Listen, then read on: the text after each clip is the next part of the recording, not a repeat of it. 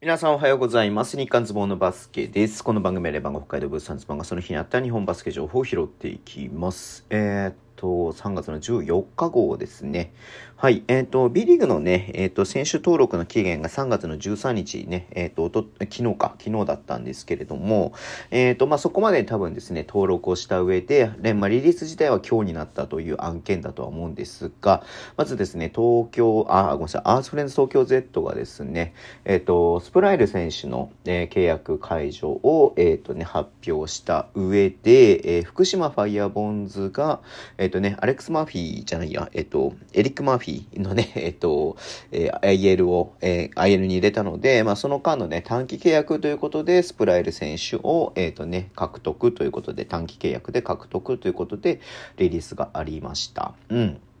はい。なんで、アスプレね、ちょっとどうなるのかなと思ってたんですけれども、まさかのね、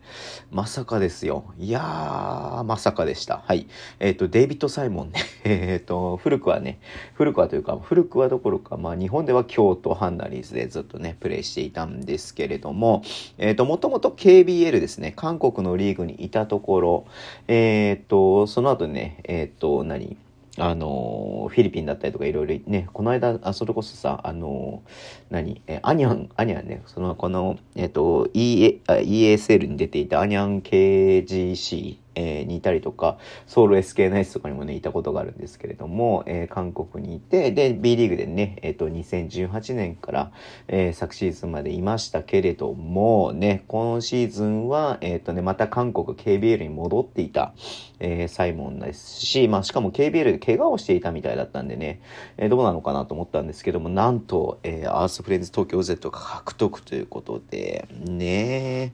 だからベクトンがいるでしょ？で、サイモンがいるでしょ？う。ね、ちょっとね、アスフレとしては、本当にやっぱここ降格できないというね、えー、本当そこに、えー、勝負かけてきたなというね、えー、感じではあるので、うん。まあ、ちょっとね、この後、サイモンの活躍期待したいなというふうには思っておりますね。うん。まあ言うてもかなり、えー、ベテランですよね。いくいくつだっけ ?82 年生まれ。40歳、41歳になる年か、今年ね。8月で41歳になる年なんで、まあ、かなりのね、ベテランではありますけれども、えっ、ー、とね、ちょっとね、やっぱその得点能力っていうのはね、間違いないものがありますので、はい、えー、期待したいなっていうふうに思っております。はい、そんな感じでね、今日終わりしたいと思います。Twitter でも以上発信します。フォローお願いします。YouTube もやっちゃってます。ラジオとかのアプリで聞いてる方はボタンを押してください。では、今日も付き合いいただきありがとうございます。それでは、いってらっしゃい。